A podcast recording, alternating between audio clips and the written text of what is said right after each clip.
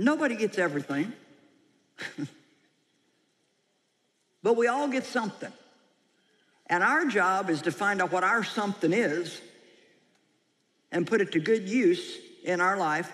Now, listen to me without comparing what we have to what somebody else has. That's a big thing.